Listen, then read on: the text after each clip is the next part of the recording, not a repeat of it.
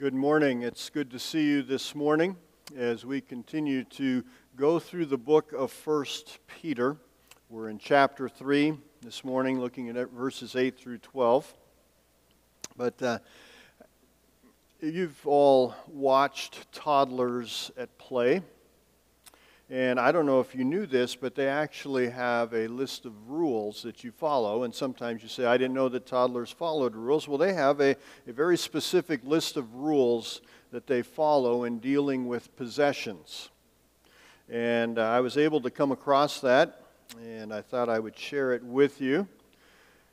And here are nine, or ten, excuse me, ten rules of toddlers and uh, how to uh, handle toys and possessions.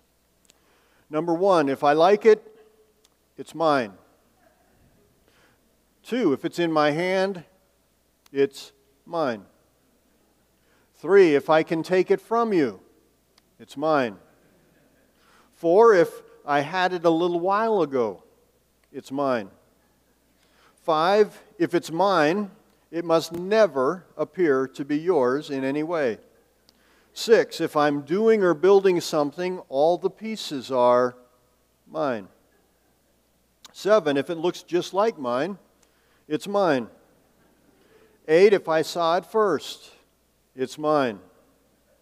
Nine, if you are playing with something and you put it down, it automatically becomes mine. And number 10, if it's broken, it's yours. You know, we have that attitude sometimes as adults, don't we? What benefits me? What do I want to do? What do I want for lunch? And we get excited when it's our way. It's what I want. But Peter's going to challenge us here in 1 Peter 3 the importance of putting others first, loving selflessly to love one another. Let's pray. Father, as we come before you this morning, may we recognize that as Almighty God, your love for us is beyond measure. Lord, I pray that you would help us to reflect that love. Lord, guide our steps, guide our thoughts, our attitudes. Help us to be known as people of love. We pray this in Jesus' name.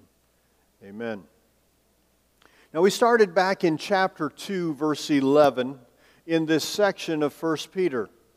And Peter says in, in chapter 2, verse 11, that, that we're to have an example, we're to live a life that draws people to Christ. And he uses the example of say, they have nothing evil they can truly say about us.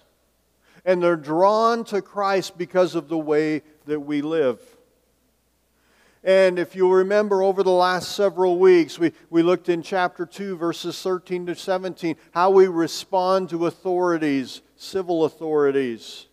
The idea that we're to submit. In verses 18 through 25 of chapter 2, how we respond in the workplace. That we're to submit to authorities in, in the workplace and to be a godly worker. In the first verses of chapter 3, we see how we're to live in our families as representatives of Christ. And now, how we live and the attitudes that we're have, to have within the church as well as in the world around us. 1 Peter chapter 3 beginning in verse 8 says this, Finally all of you be of one mind, having compassion for one another, love as brothers. Be tenderhearted, be courteous, not returning evil for evil or reviling for reviling, but on the contrary, blessing, knowing that you were called to this, that you may inherit a blessing. For he who would love life and see good days, let him refrain his tongue from evil and his lips from speaking deceit. Let him turn away from evil and do good. Let him seek peace and pursue it. For the eyes of the Lord are on the righteous, and his ears are open to their prayers, but the face of the Lord is against those who do evil. He begins in verse 8, and, and how do we respond to one another? How do we respond to fellow Christians and attitudes that we're to have? And we see our attitude is, is described here in five different ways in verse 8. Verse 8 says, finally, all of you be of one mind, having compassion for one another, love as brothers, be tenderhearted, be courteous. How do we relate to one another? These characteristics or attitudes are, are vital for a godly church. He begins by saying that we are to be of one mind. The idea of cooperation in the midst of diversity. Now, it's important to understand what he's really saying here. It's not saying uniformity, but he's speaking of unity. Now, there are some things that are going to be non negotiables, but, but oftentimes there are things that are not that important in the scope of Christianity that we demonstrate ungodly behaviors in how we respond if it doesn't go our way. We may have opinions on, on minor issues, and opinions aren't wrong course, I heard something about opinions. Opinions are like armpits. Everybody has them, and some of them stink. And you say, Yeah, I'm, I'm on this, this uh, team or this board at work, and they have lots of stinky armpits. There's rotten opinions everywhere. But how do we respond within the church? How do we have one mind? Well, my desires cannot allow me to be driven apart from others or cannot cause me to have ungodly behavior. Excuse me, also, I need to think what is better for others. When I put others first, I will respond with understanding and grace. And this doesn't mean that we just go along to get along. But when we seek God together, He can bring unity. And maybe it, it even goes to this extent that, that if, say, it's the leadership team and, and the, the decision is made and I'm not sold on the decision, but yet we've gone before God together and we've made the decision as a group that I need to be unified rather than to sow discord. We need to have one mind, and that comes as we seek God together and we desire to honor and look to God and to please Him together. We're to have one mind, cooperation in the midst of diversity, and compassion or sympathy Romans 12, 15 says, Rejoice with those who rejoice and weep with those who weep. 1 Corinthians chapter 12, and it's speaking of the church, and it compares the church to a body, and all the parts working together, all the parts doing their part in order to make the whole successful. And Paul says in 1 Corinthians 12 26, and if one member suffers, all the members suffer with it or if one member is honored, all the members rejoice with it. The idea of sympathy, compassion toward one another. As I strive to be a godly, vibrant part of the church, I need to have that compassion. And then he goes on to say, love as brothers. We could put love as brothers should. How, how many of you have siblings? All right, how, how many of you have a brother? Okay. Well, when, you know, the Bible is inspired, we believe the Bible's inspired, it's God breathed, it's inerrant in its original manuscripts, it's without error. This could be one place where you may question that love as brothers. And I go back to the picture of my brother and I. Now, he's four and a half years older than me, and I've, I've had the pleasure of, of being able to share some stories about the meanness of my brother. He was five school years older than me. He, he liked to uh, beat me up, sometimes because I deserved it, sometimes because he was bored and just needed something to do. Of course, I took it upon myself. I had a responsibility too. His was to beat me up, mine was to tell mother or dad so that he could get in trouble. And it was just fine for me to sort of maybe uh, stretch and exaggerate the, uh, what took place in order to get him in more trouble. And so you say, love his brothers. Uh, my brother and I, there was times we didn't love that much. Peter's speaking of something differently. We're part of God's family. A church term, you know, we're part of the family of God. I remember as a kid, we used to sing that song, I'm so glad I'm a part of the family of God. But what does that mean? That means as a family, we stand together, we work together, we serve together, we love each other. Doesn't mean we beat each other up.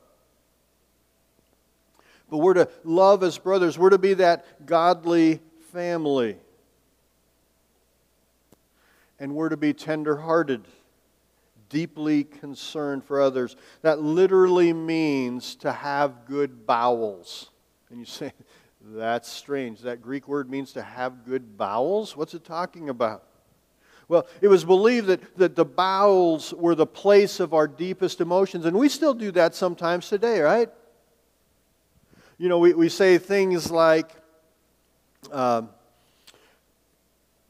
oh, I just went blank on what it was. Oh, yeah, I, I feel it in my gut. Or that was gut wrenching.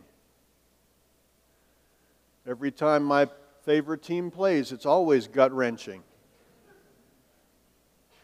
It, oh.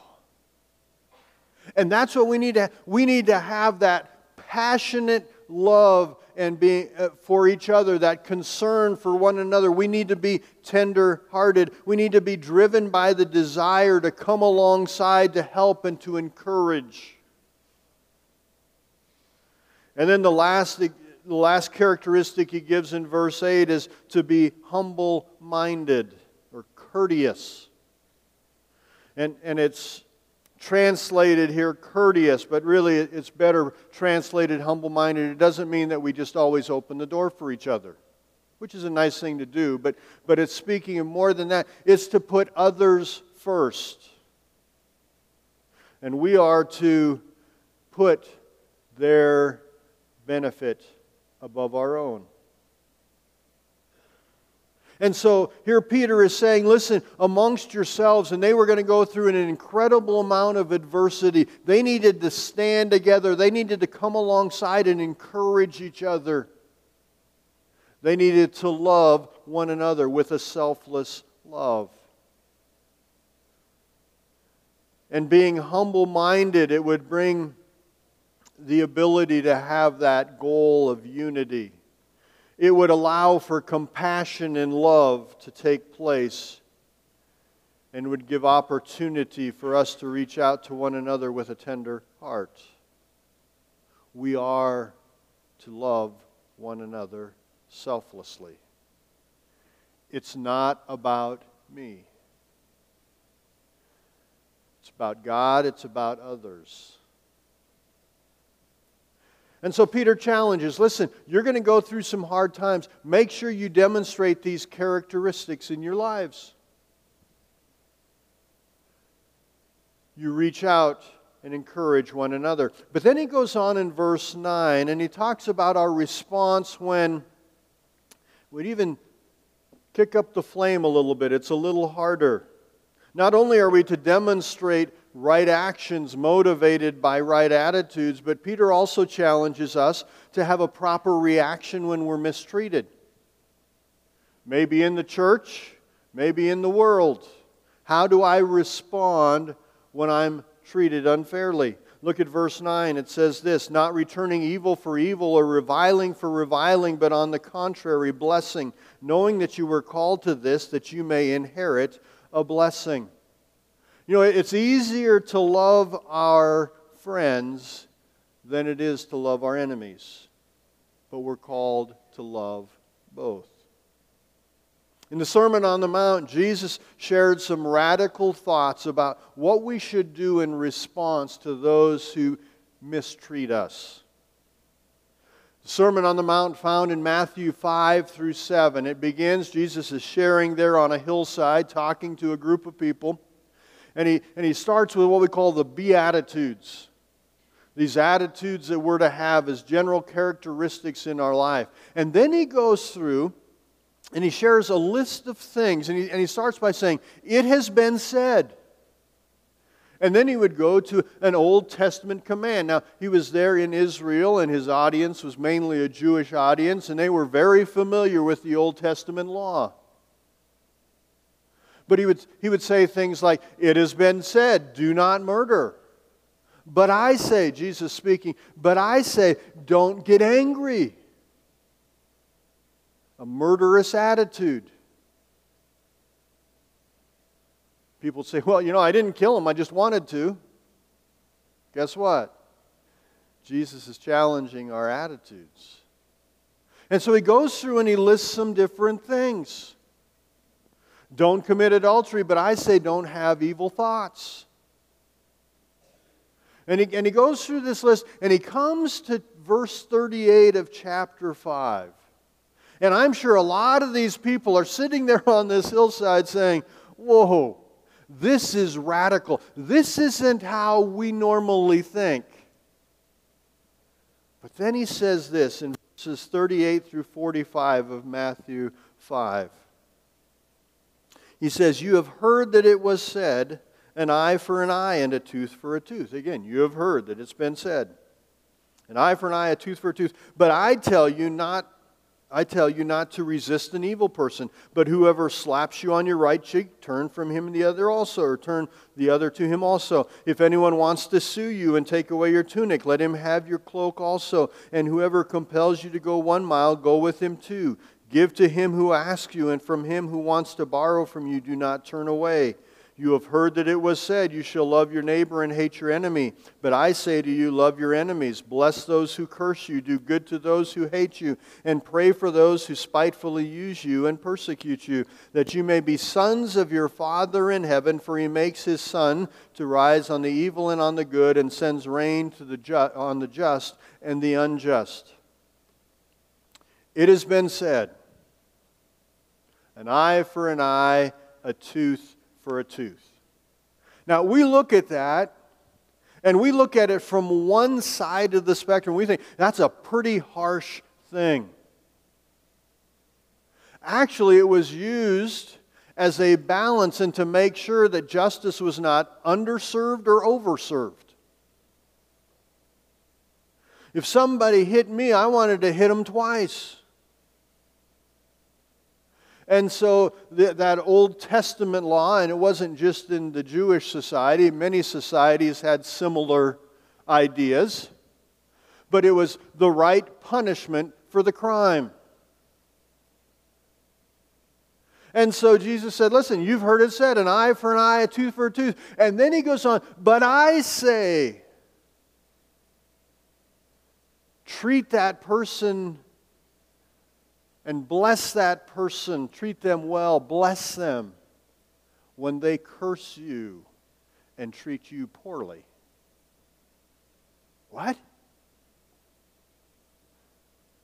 You see, there's, there's three ways to look at how I respond. If something is done good to me, I can respond with evil. And you say, well, you know, I usually don't do that. But we like to fall in number two. If, if good is done to us, we'll respond with good. But if evil is done to us, we will respond with evil. My wife is nice to me today, I'll be nice to her. But, but she picks at me and says mean things, I'm going to snap right back. She deserves it, right? That's the idea we have. But Jesus is saying, and Peter here is saying, have a completely different idea. When that person is mean to you or unfair to you, hurts you, you respond with blessing. And, and Jesus, in, here in the Sermon on the Mount, Matthew 5, gives some examples. And, and it helps to understand the Old Testament law and, and regulations. So he says some interesting things. He says, So eh, whoever slaps you on your right cheek, turn to him the other also. Don't hit him back. Now, I'm proud to say, and when you start a sentence that, you know you're in trouble, right? I'm proud to say that I did that one time that I can remember. I was in a senior in high school, And, and I was a, a pretty impressive specimen as a senior in high school. I weighed about 155 to 65 pounds. Was about 5'9, average in height, below average in weight. But I could lift small amounts. And I remember I was walking down the street, and, and another kid from our high school that was an all state defensive lineman who was about 6'2 and weighed about 230 and lived in the weight room. He came and we, and we, you know, we had talked quite a bit during high school. I, it wasn't good friends, but I didn't think he was my enemy. But he comes up to me and he just slugs me in the stomach. Hard. And he said, You know, when we were in sixth grade, you said something mean to me. I couldn't remember what I had said mean to him in sixth grade, but I'm sure I didn't mean it, especially if I knew he was going to, as a, as a high school senior, going to be 6'2, 230. And, and he knew I was a Christian. And so he said, So what are you going to do? Turn the other cheek. And I thought of my options. Option number one, I could hit him back. That's a dumb option. Option number two, I could run, but right now, after he hit me in the stomach, I couldn't even breathe, much less run. So, option number three was my best option, and it included several parts. It included praying, serious prayer, closing my eyes so I couldn't see what was about to happen, and I went like that. And as I peeked my eyes open just a little bit, he just shook his head and walked on. I did what Jesus called me to do. I did it because I wanted to preserve my life, not because I was actually thinking in a godly manner. But it's hard to do, isn't it? When somebody does something to you, oh, I want to get back at them. Allow them to do it again, turn the other cheek? I don't think so. But he goes on, he doesn't stop there. And he says in verse 40 of Matthew 5, he says, If anyone wants to sue you and take away your tunic, let him have your cloak also. Now, they had regulations. So you could sue somebody and you could take things from them, including the tunic but you were not allowed to sue them for their cloak. That was to keep them warm. And so, even if I owed this other person millions of dollars, there were certain things they couldn't take, and one of them was my cloak my, to keep me warm. And Jesus is saying, Yeah, they can't take it from you legally, but offer it to them. What? This guy's suing me. I don't want to give him anything. And Jesus is saying, Give him more than you're required to give him? Whoa. But he goes on. More than that. Verse 41 And whoever compels you to go one mile, go with him two. What's he talking about there? Well, the Roman soldiers could require any one of the captured peoples including the Jews, those people that Rome had conquered, they could require them to take their backpack and other things that they were carrying and make them go a mile. But in order to not overdo it, they could only legally do one mile. Of course, this was so humiliating. To carry the backpack and the materials of the person who has conquered you or one of the people who has conquered you. So humiliating. And what does Jesus say? Go one mile, but not one step further. No. He says, go the second mile. That person at work, that is, in the Greek word is jerk you can look it up, right? And you have an opportunity, using the word opportunity sarcastically, to help them with the project. I'm going to do just as much as I'm required to, but not one more thing. Jesus said, Listen, Go the extra mile. Offer to help beyond what you're required. That's not natural, is it? But that's what God calls us to do. And so, Peter's saying here in 1 Peter 3, and, and Jesus is saying in the Mount, on the Sermon on the Mount, listen, you need to treat your enemy differently than you want to. And Jesus said it there in, in Matthew 5. He said, You do it so that you may be sons of your Father in heaven. You do it because you're representing the family that you belong to. Maybe you messed up as a kid and your mom or your dad said, Come on, you need to act like you're part of this family. You're destroying our reputation. God lovingly challenges us to live differently, to honor the family to which we belong. And Jesus said, Listen, you've heard it said, you love your neighbor and hate your enemy, but I say to you, love your enemies. Bless those who curse you. Do good to those who hate you. Pray for those who spitefully use you and persecute you. And we do it to represent our family well. And then he closes by saying, Listen, your heavenly Father allows the sun to shine on the unrighteous as well as the righteous, the rain to come on the fields of the evil farmer as well as the good farmer. We need to represent our family well. What is my response when I'm mistreated? And then he finishes, Peter finishes the section in verses 10 through 12 with our motivation. 1 Peter 10 through 12 says this For he who would love life and see good days, let him refrain his tongue from evil and his lips from speaking deceit. Let him turn away from evil and do good. Let him seek peace and pursue it. For the eyes of the Lord are on the righteous, and his ears are open to their prayers. And the fa- or, but the face of the Lord is against those who do evil. Now, those verses come from Psalm 34, and actually several times throughout 1 Peter he refers to Psalm 34. And let's step back for just a moment and look at the background of what's taking place in Psalm 34. It was written by David. David wrote about half of the Psalms.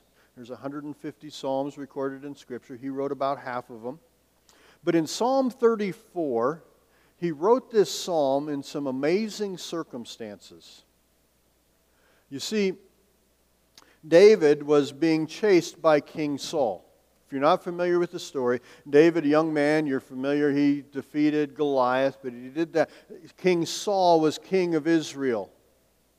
But then David was, was able to have some more military victories, and, and all of a sudden uh, the people started shouting and, and appreciating David, and they came up with this little song Saul has killed his thousands, and David his ten thousands. And that made Saul just go ballistic, and he became very jealous of David for that and other reasons. And so Saul was looking for an opportunity to kill David. But David would re- always respond by honoring the king. People around David would say, David, you should kill him. Look what he's trying to do to you. Matthew chapter 5. Love your enemy.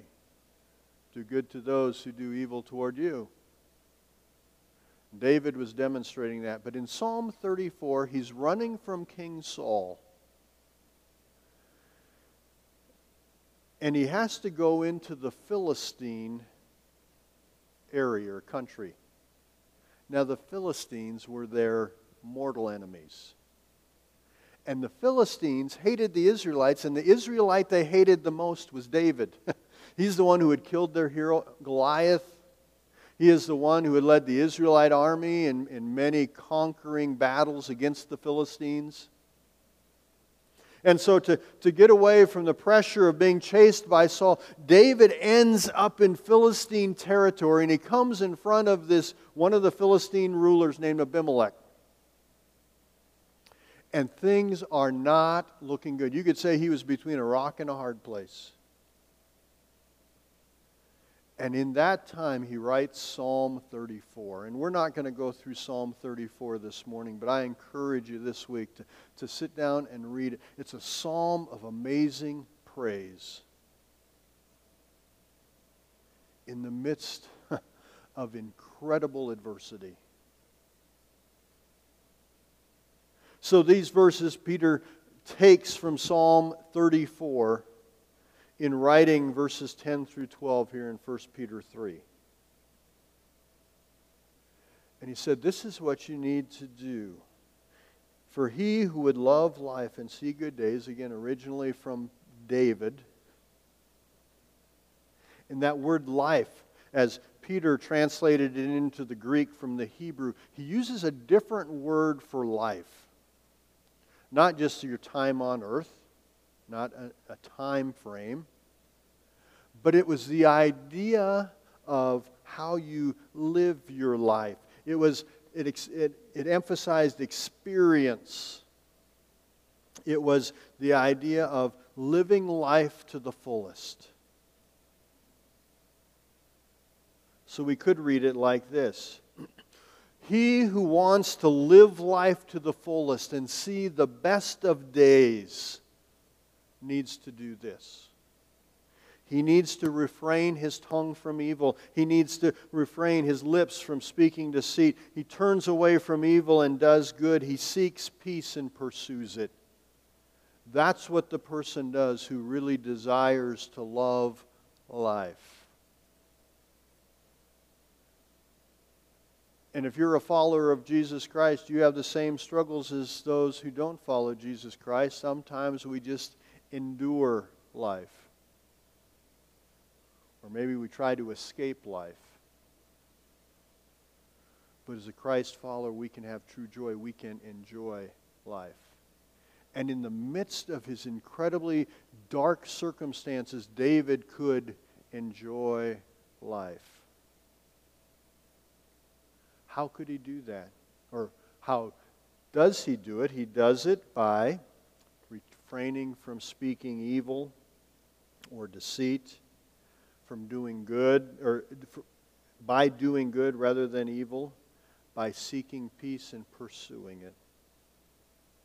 And then he shares his motivation. Why can he do that? In the midst of rotten things, how can he do that? How can he not respond to King Saul by getting back at him? And, and there were several occasions, two in particular, where Scripture shares that, that Saul was there and had no clue David was around, and David could have killed him just like that. And the people, he had, he had some people that were with David, and they were saying, Look, it, God's brought Saul into your hands. This is your opportunity to kill him. And David said, I can't kill him. He's God's anointed. I'm going to let God deal with him. And I'm going to honor the king, even though he's being a pretty rotten king. So, what happens here? How can we have that attitude?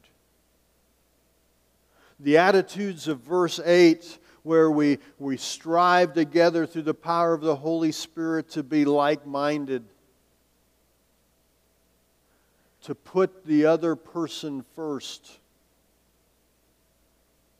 When we sing that song and worship that's not my favorite, but I look down the row and I see someone else who is really drawn to that song, I say, Boy, I'm glad they picked that song today. It's hard, isn't it?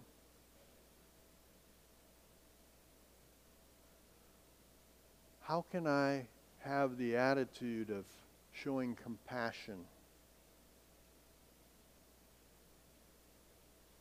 Even toward that person that I don't necessarily get along with. How can I love as brothers should? How can I live a life being tenderhearted, that passion for others? Being humble minded. What's my motivation? Verse 9 How can I treat that person who has treated me with evil? How can I treat them with good? How can I pray for my enemy? Well, he gives the answer here. Psalm 34 and Peter in verses 10 through 12. And he says three things, and it's three pictures of God in verse 12. It says, For the eyes of the Lord are on the righteous, and his ears are open to their prayers, but the face of the Lord is against those who do evil. Three human pictures of God. The eyes of the Lord are on the righteous. And, and these come from old, the Old Testament. The eyes of the Lord are on the righteous. It was a picture of God watching over his people. Picture a, a, mother of a young child, a toddler who's just starting to motor around. And that mother's not taking her eyes off that child, knowing that at any moment that child will unintentionally get themselves in trouble or intentionally get themselves in trouble. But God is watching over us. How could Peter say, Listen, when you're mistreated, respond with grace, forgiveness, and goodness? Because God's taking care of you. Let God take care of you and do the right thing. And His ears are open to our prayers. God is listening as we call out to Him. So you're with that Greek word jerk all day at work, and they are especially rotten that day, and you get home. and don't just start praying when you get home, but you say, God, help me to deal with that person in a way that you would have them deal with me or that you would have me deal with them, excuse me. And trust that God will give you the strength through the power of His Holy Spirit to act like a child of God. When instead you would rather them get what they deserved. And then the third, but, so you know what's changing. But the face of the Lord is against those who do evil. Justice will take place, but let God handle it.